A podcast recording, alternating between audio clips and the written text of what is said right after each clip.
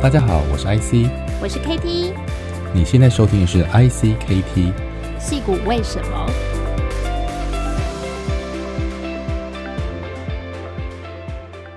？Hello，大家好，我是 KT，大家好，我是 IC，欢迎收听戏骨为什么？诶，今天呢，我邀请到了一个我非常非常好的一个朋友。妮可，妮可，哦，来到我们今天矽谷为什么的节目。那在开始以前，也先跟大家来介绍一下谁是妮可哦。好，妮可呢，她目前现在是妮可学院和妮可这样说音频节目的创办人，历练百大企业、矽谷跨国科技公司还有新创公司多年后，选择在家创业。那妮可呢，现在是品牌经营顾问。还有《天下杂志》《换日线》的专栏作家，那他的专长呢是撰写戏骨职场还有时事相关文章。那毕业于德州大学奥斯汀分校广告研究所。那你可呢非常喜欢旅行、咖啡，还有挖掘很有趣的生命故事哦。那同时呢，他也是非常有名的作家。那他之前的第一本书是《旧金山的口袋地图》。那最近呢，妮可也呃。就是时报出版的，帮他出了一个最新的一本书《戏骨传说卧底报告》。所以，我们今天呢，也邀请尼可呢来到我们节目，跟我们聊聊到底戏骨有什么传说。那他卧底报告的心得是什么？嗨，尼克，你好，尼克，你好，Hello，你，Hello，大家好，Kitty 好，IC 好，听众朋友大家好，妮可你好，嗯，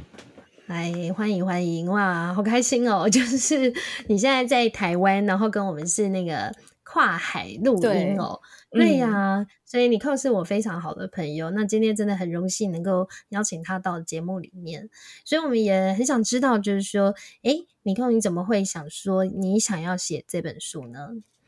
嗯，这本书是记录我从二零一四年呢，那时候我从德州刚搬到戏谷所经历的文化冲击。你不要看德州跟戏谷好像都在美国，其实它在很多地方，这两个地方有的时候像甚至像两个不同的国家哦。那书中有提到，那除了就是记录我这这段文化冲击的经验呢，还有就是我在戏谷的新创公司和科技巨头工作的时候啊，就是除了工作，我非常喜欢去观察戏谷的工作和一些、嗯、呃社会的。现象，所以我把这些东西都记录起来。那我觉得我很幸运，可以在就是因为戏谷就是呃就是一个非常棒的地方，可以顺逢其时，嗯、有机会在不同规模的公司工作，然后观察当中的一些这个优点和矛盾。那这本书的起心动念啊，其实是我二零一四年我刚搬来湾区的时候，我很想要记录那一段第二次网络淘金潮的盛况。我相信 Katie 跟 IC 应该也还记得、嗯、那个时候呢。年啊、对、嗯，那个时候是美国、嗯、mobile 起来之后，嗯，对对对，那个时候是美国刚刚从这个金融海啸谷底爬出来哦。然后戏谷是那一波经济复苏的领头羊，正在这个迎接第二次的网络融景。所以我那时候到戏谷的时候，真的是每一周都会有呃有人跟我说，他又从外州搬来了，然后住住到公司帮他安排的公寓，然后他的 package 多么的好。然后那个时候呢，就是像。是另一波的现代科技淘金潮，然后我们知道，像是 Facebook 啊、Twitter 啊、LinkedIn 都在那个时候纷纷上市了。然后刚刚刚刚那个呃，IC 讲的 Mobile 嘛，就是手机的 App。就入侵我们生活每个层面，嗯，然后还有现在很夯的这个 U 嗯 Uber 和 Airbnb 的共享经济，在那个时候刚、嗯、刚被大家注意，还有很多东西都开始出现在云端，所以我就很想要记录那样子一个充满机会，然后其实人心蛮浮动的一个年代哦。那个时候他们都在讲破坏、颠覆啊。扩张啊，和成长骇客，其实现在也是啊。然后当时呢，我在戏谷新创工作工作的时候呢，就体验到这种新创圈的蓬勃和狂热。然后就是那也是一个就是资金过剩的年代啊，就是每个人都想要发掘下一家的脸书、嗯、或进入下一间的独角兽工作。好，那所以我就认为说，这个戏谷乡是二十一世纪的这个迪士尼城堡，那里面呢充满着许多美梦成真的机会啊。那我我观察到，因为我自己是从台湾到德州再到呃戏谷嘛，我自己是一个移民的角色。我我观察到，因为戏谷的产业结构其实移民的人口占比蛮高的。那很多人都跟我一样是留学生，就也就是外来客。我就在想，他们在这座城堡当中拼命的往上爬，找到自己的位置的时候，当他们转身离开的时候，有一天离开这个地方，他们会留下什么？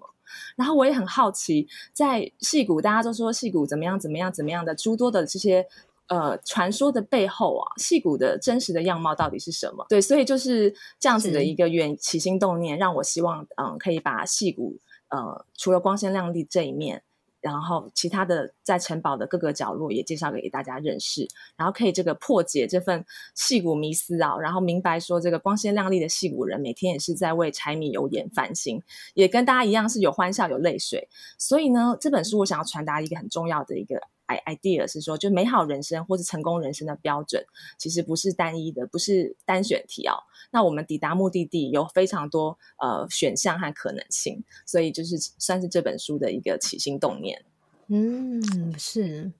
嗯，我在看这本书的时候，其实一直想到好几部电影的场景，好像是那个高年级实习生啊，或者是那个脸书的那个社群网站啊，哈，就是讲 Facebook 创业的故事，嗯、或者是。呃，好几部这个讲矽谷创业故事的这个嗯书籍哈，所以其实尼寇真的是在很短的时间里面哈，就历经了不同规模的新创公司和大企业。那你要不要从从一个比较呃宏观的角度来来比较说，你在台湾或是德州，还有在矽谷，你觉得矽谷的职场文化有没有什么比较不一样？那大大公司跟新创公司有什么特点呢？嗯，好，我觉得戏谷有一个，嗯，就是最特别的一点，我，然后我觉得它教会了我这样子的人生哲学，就是我相信你们一定也都听过，但是我还是必须要再讲一次，就是 fail fast。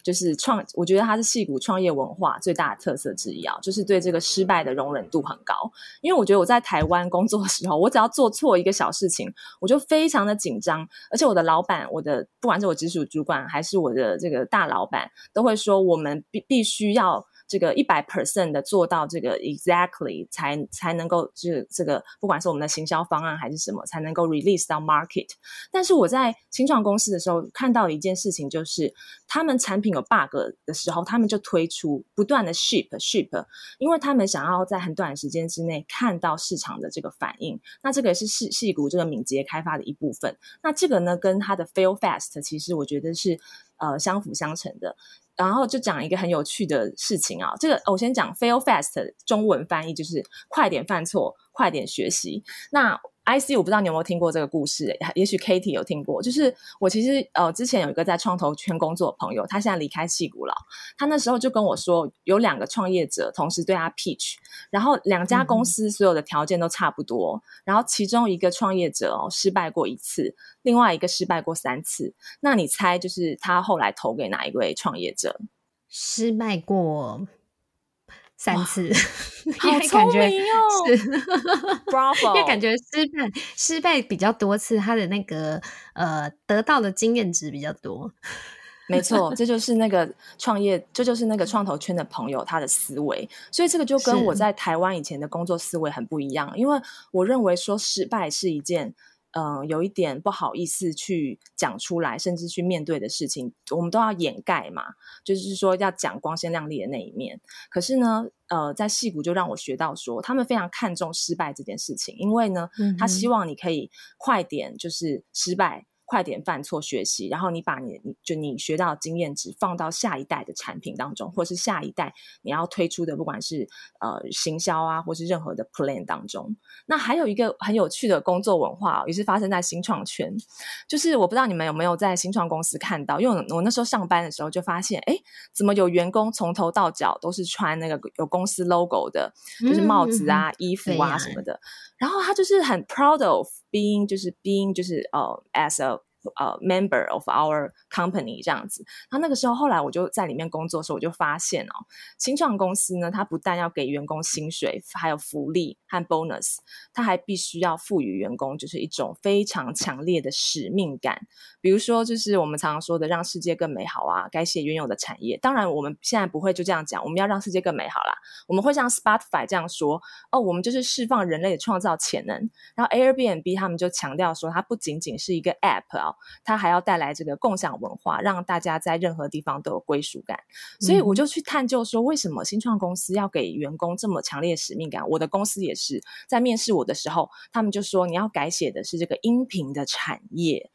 你要加入的是一段革命，你有没有感到很雀跃这样子？对，嗯，然后呢，所以我就观察说，是新创公司呢，他们在可能在 package 的方面，就是薪资方面没有办法像科技巨头给出那么优渥的条件，那这是很现实面的嘛。所以呢，他们在这个过程当中啊，呃，必须，而且他们也真的是很有这个。呃，使命感啦，就是要必须贩卖这个企业文化，用这种使命感来吸引员工加入他们。那另一方面，我觉得在新创公司工作真的非常辛苦，你真的是十分之九的公司在矽谷都是失败的。呃，这个数字 IC 可以在在那个如果错的话，可以再更正一下。那员工如果有强烈的这个使命感呢，相信呢，他他们的公司会成功，就比较能够坚持下去。对，嗯，我觉得这是最大的最大的差异点。哎，所以你在新创的的这个经验大概有多少年啊？然后是在大公司之前吗？就是先进入新创，然后再到两个巨头公司。对对对，就是刚来戏谷的时候，就在这家公司做。我是那时候是做 localization 的，呃、嗯哼，localization 的呃这个产品在地化的这个部部分。所以后来没有想说再回到新创产业，还是你觉得说其实呃经历了从新创到整个大公司这条路，其实后来也其实慢慢的引发你自己想要创业的念头。的确，的确，而且这家公司后来有卷入一个事件，那我的书里面有很详详细的记载，哦，大家可以去找来看。所以我也没有办法在那边继续待下去了。好，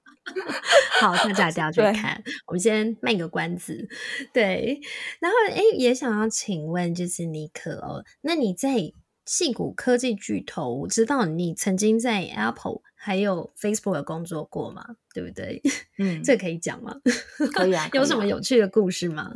好啊，好啊，我在 A 我在嗯 Apple 是呃约聘的方方式，就是说他们透过呃 agency 然后 hire，可是我们完全是跟 Apple 的人在一起工作，而且我觉得因为就是是呃 contractor，所以更可以用一种在局内的局外人的角度去观察他们哦，嗯、因为我我自己并并不是那么的。呃，完全的掏心掏肺啦，我必须这么说。那刚好很有趣的就是 Apple 和 Facebook 他们两家的这个企业文化是截然不同的。那在为 Apple 工作的时候，我现在都会觉得说。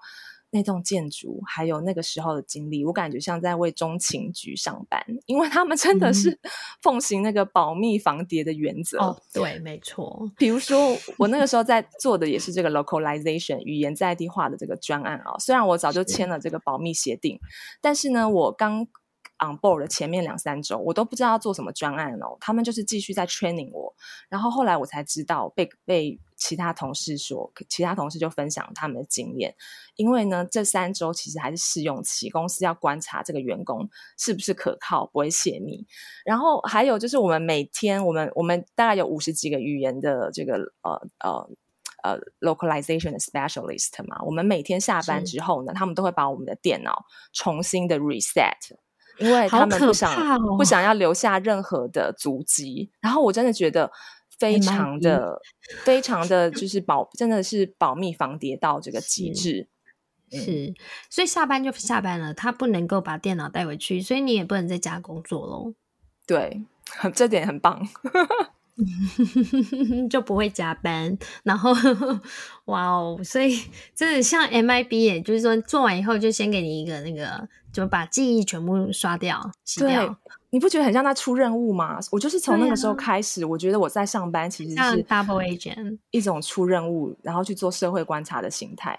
然后那会不会很担心回到家不小心把秘密讲出来，或者喝酒的时候说出来？对，所以所以我都保持清醒，这样子不太喝酒。清醒。你知道吗？就是我，我有朋友嘛，他也在 Apple 上班。他说他第一次其实就到那个 Google 去参观的时候，他觉得说：“天哪，怎么一堆陌生人乱七八糟的在那边走来走去？”他就觉得不可思议。然后产品 demo 的东西，一些 sample 也都是放在桌上，好像也没有关系。所以他就觉得说：“天哪，这这怎么会这样呢？”他是非常不习惯。真的，我觉得这个就跟脸书可能比较比较类似。脸书跟 Apple 就是强烈的对比，他们真的是就是透明、自由透明，然后像是在那个，我觉得像是在大学大学上班的感觉，因为大家年年龄层比较轻，大家都很活泼，然后呃，就是非常愿意分享。那我觉得脸书有一点让我非常觉得很棒的一点是说，他们就是比较不官僚，因为跟一些就是你在大公司待久了，其实通常会比较。官僚是很不可避免的嘛。那脸书的组织相对比较扁平化哦，嗯、就是你在那边看看，不会有人说哦，这个是主管啊什么什么的。然后他的 title 也很不明显，那大家都可以很平等的交流。那就有一次，就是我刚来的时候呢，我们的那个资深的诶呃资深 director 就邀请我呃一对一的会议，然后我就吓到了，因为。我在台湾还有德州，还有新呃新之前新创公司工作过，从来都没有收到那么高层的这个主管要一对一的跟我 chat。然后疫情之前听说他是 coffee chat 啦，后来我们就改成线上。然后在这个会议当中，他就是一点架子都没有，然后主动自我介绍之后，然后就。跟大家讲，呃，说他想要了解你工作上遇到的挑战，还有你对团队的建议。然后这个 director 也是很有趣，因为有一次我们有个实习生，他就直接写信写信说，他买的那个 Oculus 戴久了会有有一些不太好的反应，这样皮肤过敏之类的。嗯、他觉得公司的品管怎么这样？然后我就心想说，哇塞，这个实习生他。他死定了吧？因为以以前在台湾工作的心态，对，结果没想到那个副总啊，他是完全就是在 Workplace，就是脸书会用一个内部的员工的通讯的软体，在 Workplace 上面，不但谢谢他，还把这件事情放上去，搜集大家更多的 feedback。所以我觉得这家公司真的是，而且他也展现出来，他对这个失败和错误，他没有觉得呃是一件不能让大家。知道的事情，反而从这个当中，他收集更多的 case，然后呢，他们在下一代的时候做好很多很很很完善的这个改进。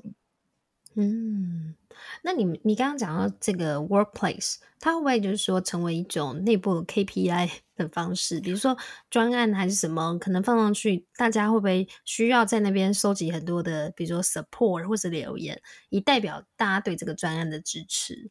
？Katie 非常了解 Facebook 跟 Workplace，非常的社群化吧？对，对非常。这有的时候我都觉得我在社，就是我在公司上班，还是我在一家社群，我在一家科技公司上班，还是社群公司上班？因为大家。一上每天一上班，不是打开 email，是上 Workplace 看看说老板有没有在上面、嗯、呃发直播啊，发发表他的这个呃这一季要做什么事情，或是员员工的这个 project 的最新动态。因为每一个专案还有产品，它是会有自己的 group 的。那你的确、嗯、你完成到一定的阶段，或是你一开始要要要大家。请的 support 跟支援的时候，你的确是会在会在上面分享，然后大家真的会看那个按赞数，就是我们心里面还是会在偷偷的计算那个按赞数啦。所以你一定要帮你的同部门的人按赞，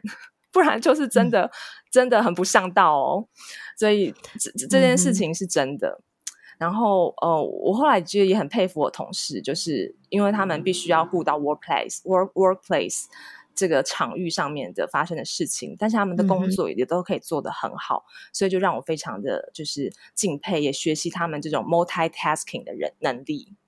嗯，就是说在不同的公司，就是它呈现的那个企业企业文化其实是完全不一样，所以你感受到的压力其实有时候也不太一样。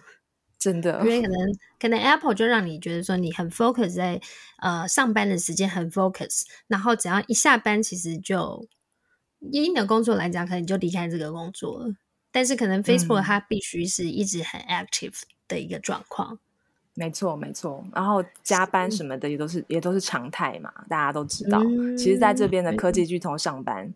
就是是责是责任制的。所以老板也不会要求你加班，但是呢，每个人都还是在加班，因为你受到这种团队的气氛的影响，不加班就是真的很很很不 OK 耶。所以我觉得这边也是矽谷也是有一种很有趣的文化哦，就是很亚洲式的工作文化，嗯、就是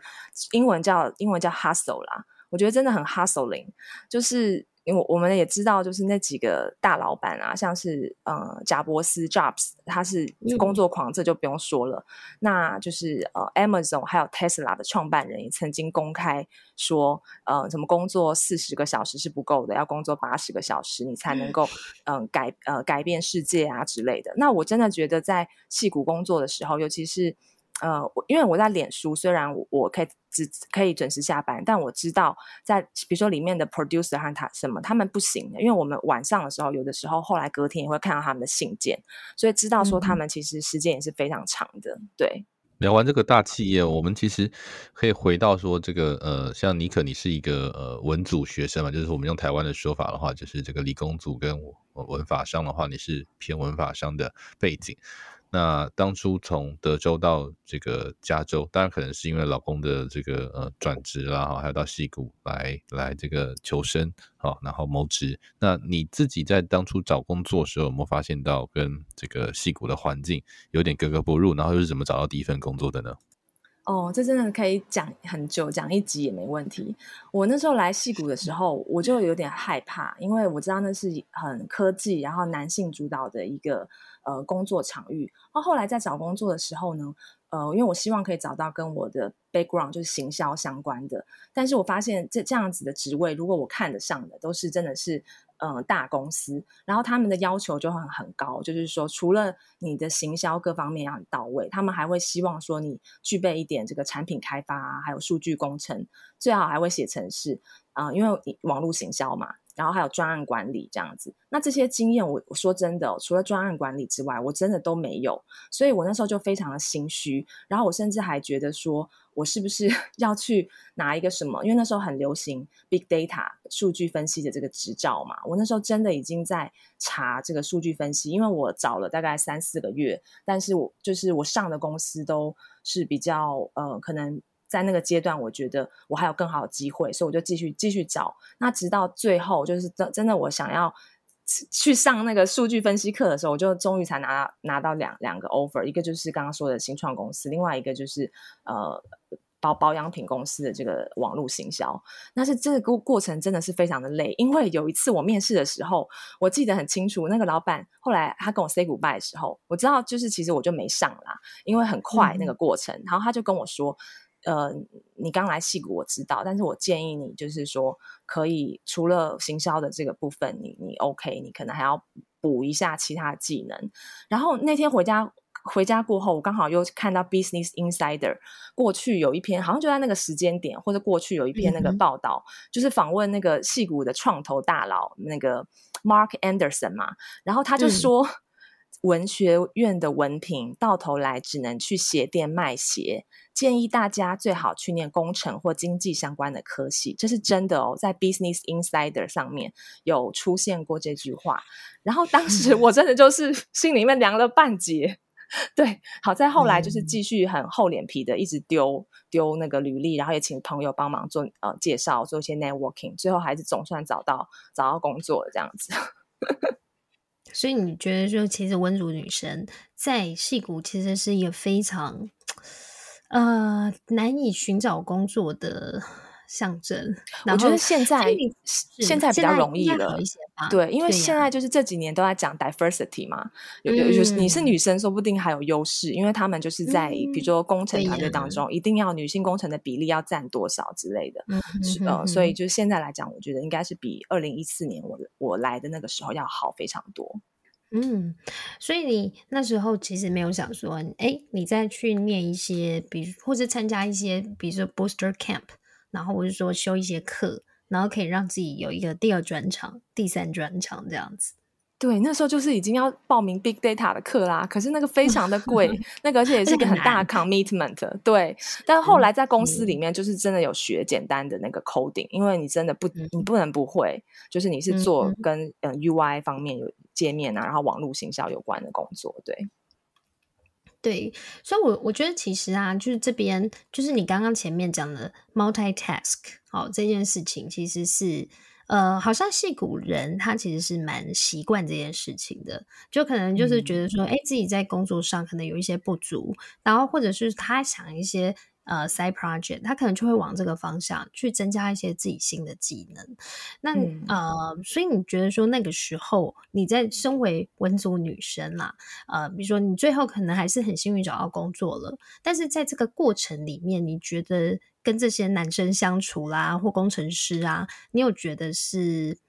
呃，会是什么样的感觉呢？因为很多人可能会很难理解，说在戏骨以男性为主比较多的工作环境里面，那像嗯，嗯，比如说文组女生，或者是像这个小白兔，就到了丛林里面的感觉呢？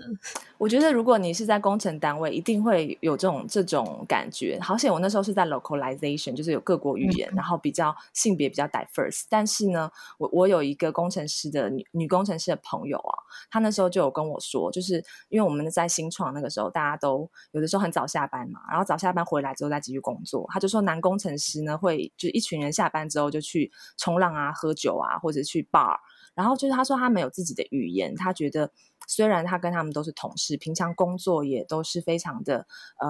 呃很这个 smooth 嘛，但是他就是有一种觉得比较难融入，就有有一层纱隔在那边的感觉。嗯、然后那个时候我后来我有在看到看到一则笑话、哦，他就说是新创圈流行的一则笑话，叫做这个 Dave Rule，他就是说在一个团队当中哈、哦，要确保这个女性员工的人数，这个他的跟人数要跟名叫 David 的人一样多，才算是达到性别平衡。所以你就知道是多么的不平衡，尤其是在那个那个年那个年代，就是叫 David 的。比女生还多就对了，对对对对对才行呀。哦，应该是现在，其实我觉得应该性别差异应该在矽谷逐渐的就比较好一些，比较淡化。对，我也对，而且你知道，就是说你刚刚讲到说，哎，很多人就是下班以后，男生就自己去喝酒啦，或者是说，哎，我，出去他们 hang out。其实这件事情有一些会在大公司里面，他们会说尽量不鼓励这样的行为。因为有可能就是说有，嗯，因为女生可能比如说有的有家庭，或者说她觉得她就是不想要下班以后再去 hang out 或者是喝酒，她觉得那个场合可能不是她喜欢的。但是可能在这样的过程里面，她可能就错过了一些，诶，他们在谈公司里面内部的一些 project 的资讯啊，或者是说，可能这会不会对升职有一定的帮助呢？哦，所以有一些大公司其实他们有明令，不希望是这样做，除非你是 team building。哦，大家是统一由 admin 来帮忙约时间。哦，这个部分其实，在一些公司团队他们会呃这样的要求。对呀、啊，是，所以在你过去里面，其实也很少有遇到这样的情况嘛？哈，我自己是没有遇到过。嗯嗯，好，然后再来就是说，呃，你的书中啊有一个章节提到，就是全美还有戏谷最贵的一个 zip code 叫做 Atherton 这。根本其实，其实 Atherton 其实大家可能很难知道 Atherton 是在我们这边什么样的地位。就是如果说你跟大家说哦，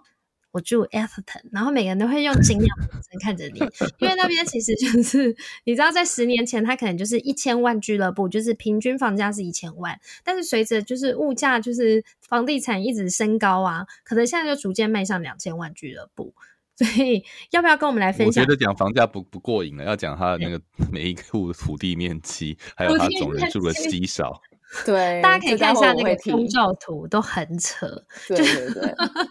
非常的稀稀少，然后都是很多橡树这样。我觉得 Menlo Park 可能一开始去的时候已经很惊讶，那没想到 Atherton 更让人吃惊，完全不知道怎么踏进去，你知道吗？真的。来，尼克来讲一下这个地方有多么的神奇。其实我我先讲一下 Atherton 哦，它其实是位于矽谷的中心地带。如果你再往上看，因为它真的是在中间，就是呃旧金山跟呃南湾的中中间。然后呢，它这这边的平均家庭收入是超过五十万美元啊。然后呃，居民七成以上都是白人。然后呢，这个房子的均价更夸张，就是是呃二十二十四亿台币啦。然后连续第六年被列为美国最富有的城，呃，八百万美元。然后，戏谷很多身家雄厚的这个科技大亨都住在这里哦，还有一些富豪，比如说那个脸书的前执行长 Sheryl Sandberg，还有那个前谷歌的董事长 Eric Schmidt，、嗯、就连那个 NBA 的球星 Stephen Curry 哦，也很也都是以这里为家。那其实这里从外表上看起来，我你们刚刚有提到，其实它不太起眼。就是呃，跟贵气逼人的比佛利山庄啊，和纽约上东城比起来，甚至你会觉得这这这是什么地方这样子？因为镇上没有任何一间餐厅、咖啡厅跟商店，只有只有橡树林立的街道，嗯、还有一栋栋深不见底的豪宅。那我我曾经为了要写这篇文章，深入那个地方去探究，我就在在开在这个橡树下橡树的道路上啊，我完全看不到那个豪宅的里面，因为它被这个高高的砖墙和树篱遮蔽着。那而且外面还有很多 监控摄像头，所以这就像是一个封闭式的社区，像是这个。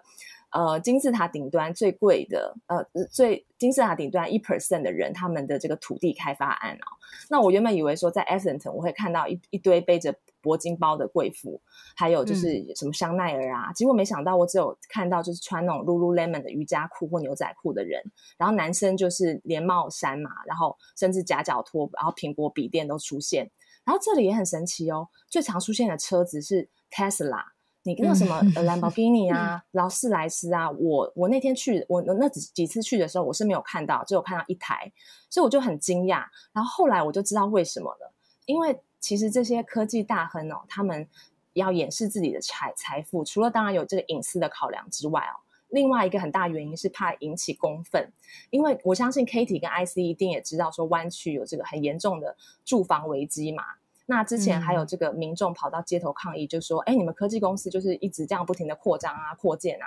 呃，有赚了很多钱，但是就就让这个住房成本飙涨，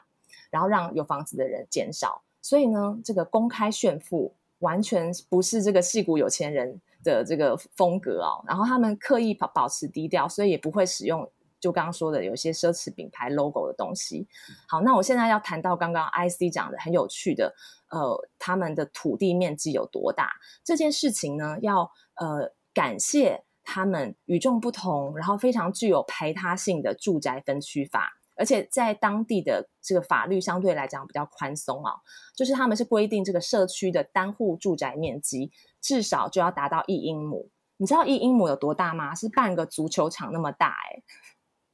哇！所以就是一般人怎么可能有这种财力和能力在那边盖房子？等于是他就是靠这个，他就先 filter 掉一些人了。再来呢，就是说啊，Ethington 完全没有商业用地这件事情也是很神奇。它就是五 percent 是公园，六 percent 是这个学校跟警察局。这个在寸土寸金的湾区来说，真的很奇怪啊。所以呢，为什么会这样子啊？其实是因为加州其实这几年都一直在推行这个区域住房的需求分配，就是规定说每一个城镇，嗯、你们必须要呃，我们必须要盖这种经济适用房，呃，可能给中低收入户就平价平价房屋供得起这些呃房屋，让他们可以 affordable，每一个城镇都要负担。但是呢，Islington 就是有这个能力哦。今年六月我查了新闻，今年六月原本呃政府规定要在那边。增加三百四十八个住房单位，然后原本，然后市议会也批准了，结果呢，那些超级富豪就是强烈的反对。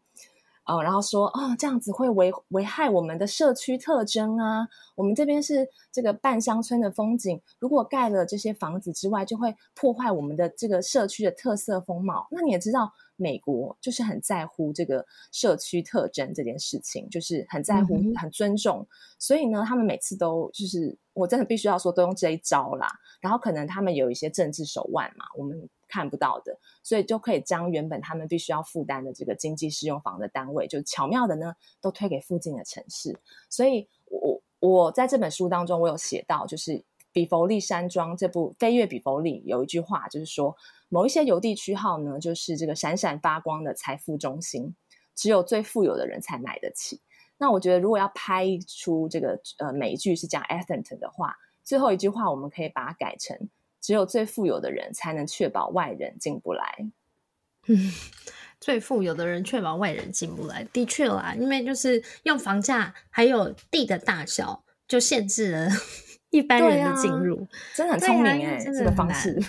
嗯。所以现在 Islington 真的就是对我们来说就是一个遥不可及的梦想。其实我也不会想要去住这么大，因为 整理起来应该累。对啊，但是因为他们都有佣人，那边的园丁和佣人都很可怜，因为他们可能要住在东湾，所以他们单程就要开两个小时。嗯、然后有些人甚至就住在车上，很可怜啊！真的住在车上、嗯？因为我有个朋友，他是呃在里面的一间，在就是其中一个住户的私厨。所以他有跟我讲，那、嗯、他比较幸运，他住在就是南湾这一带这样子。嗯，哦，真的，哇，这个在鲈鱼哥的故事也都有写到啊，超级通勤族，而且就是因为。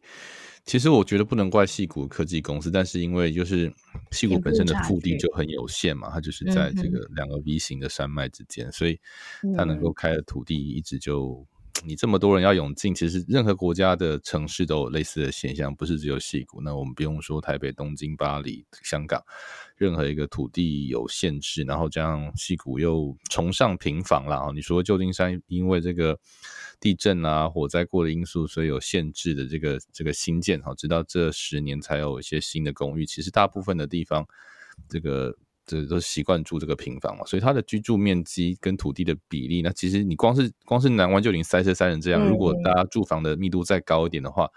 交通都形成更严重的问题，所以它它一直都是两难啦。人口人口变多，那可能或是你这个住宅盖越多，那其实可能交通或是这个学区的问题又变得更更更严重。但是 Essent 的确是一个很神奇的一个案例，就是纽约就你刚才讲到讲到像东西两岸也都有这个很有名的这个豪宅区哈，那可是。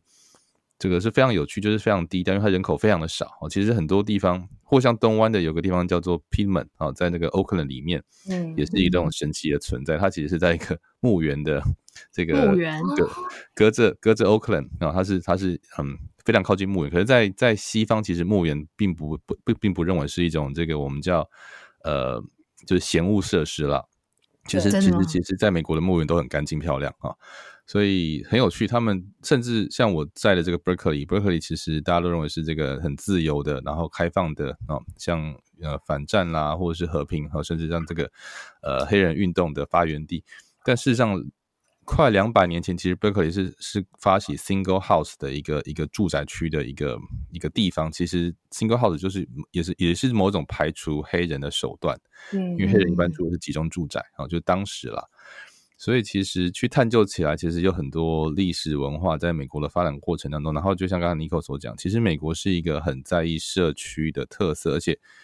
你只有在美国真的有生活过，或是像你从德国搬到西谷，或像那个 Katie 有这么多不同城市的住宅经验，就会知道其实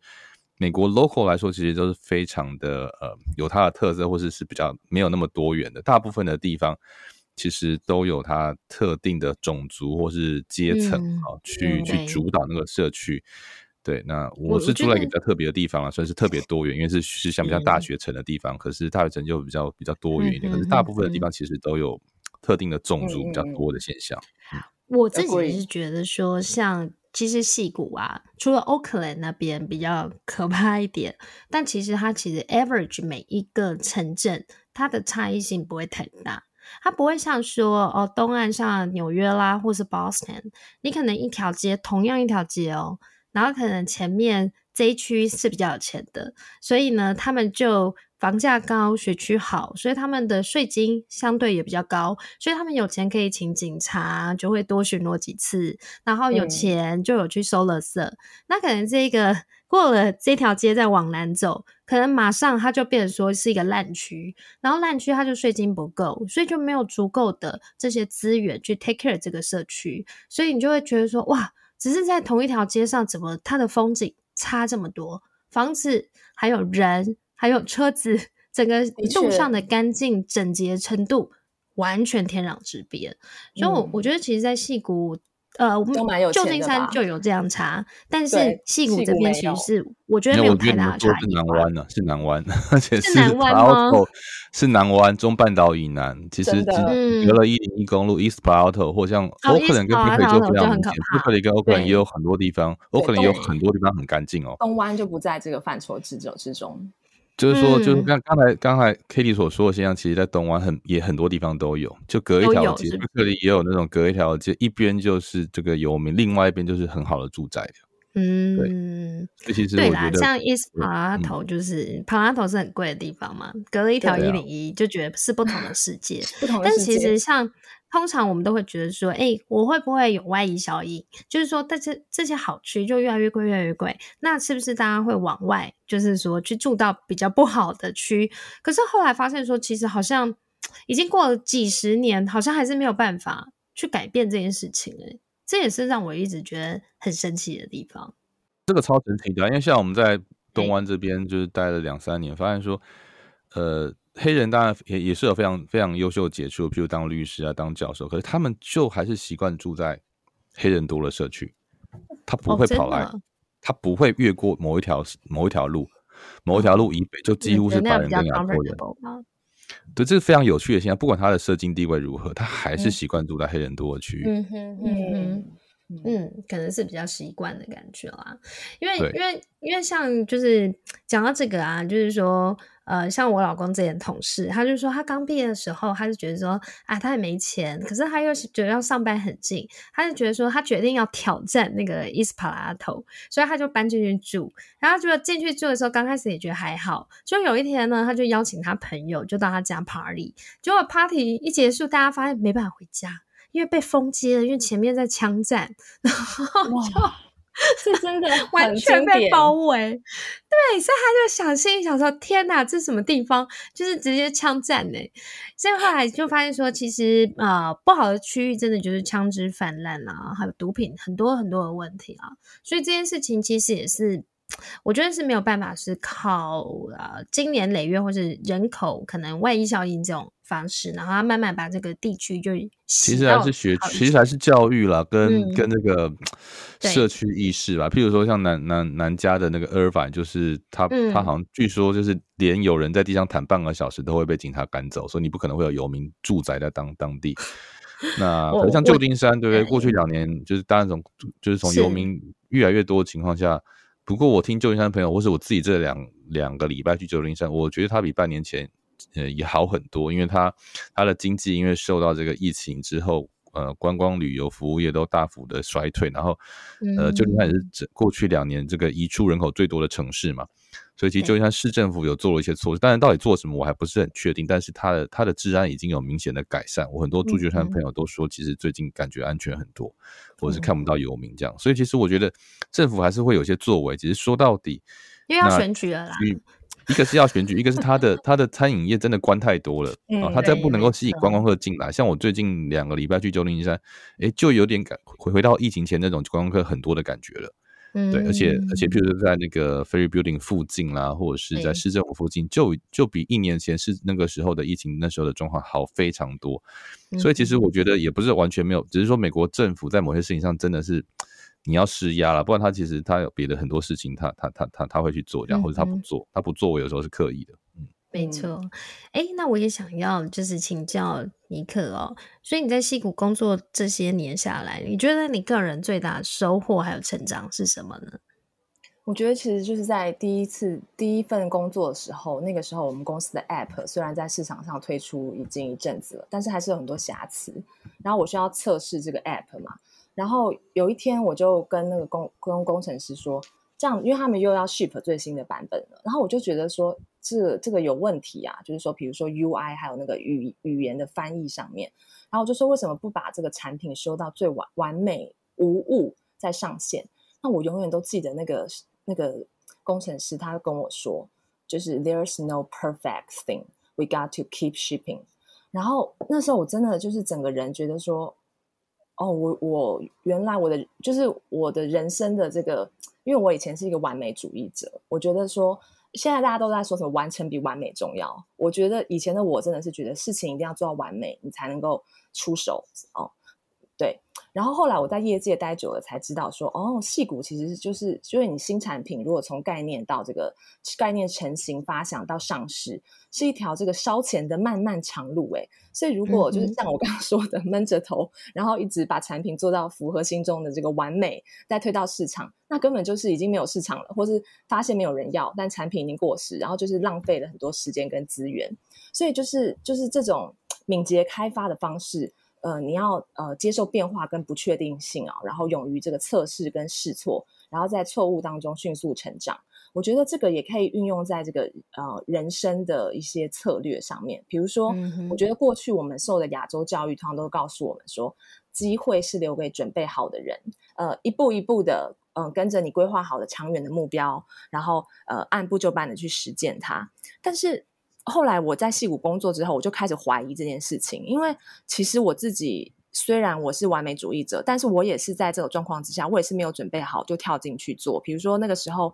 呃，金融海啸最严重的时候，然后我也是在没有准备好情况之下，就跟这个实习公司的老板跟他提出一个商业计划书，然后跟他简报这样子。然后后来他就给了我，就是愿愿意帮我办身份。然后后来在戏谷工作的时候，我也是没有任何这个什么 UI 测试啊，还有语言翻译的经验。然后我也是想说，既然拿到 offer，我就去做做看。我想要看到戏骨最前沿的事情，所以就是抱着这种探索的心态，一路犯错，然后调整自己，然后缺什么就补补什么。我觉得这种方式其实还蛮有趣的。然后你会得到一些，在这个过程当中，你会收获这个意料之外的一些风景。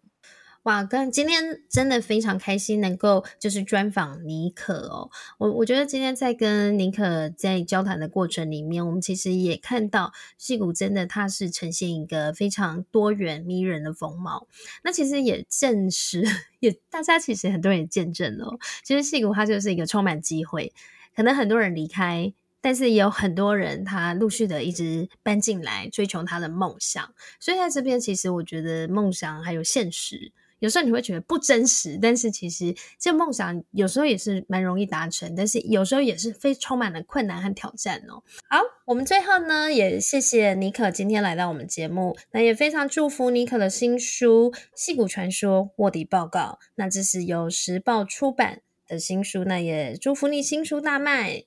然后还、嗯、祝福哦。是，然后还有尼可新的事业，尼可学院呢也啊、呃、非常的成功，然后有越来越多的学员能够呃听到尼可精彩的课程哦。好，嗯、我们再次谢谢尼可，谢谢，感谢大家的收听。如果还有任何问题想要讨论，都欢迎到矽谷为什么的 Facebook 粉丝页还有社团留言哦。也请大家多多按赞，分享给身边的亲朋好友。我们在 Apple Podcast、Spotify、Google Podcast 和 KK Bus 也都上线了。你也可以在这些平台找到细股为什么。再次感谢国发会 star Island Taiwan 和数位时代 Meet 双业小记的独家赞助。我们下次再见喽，拜拜，拜拜。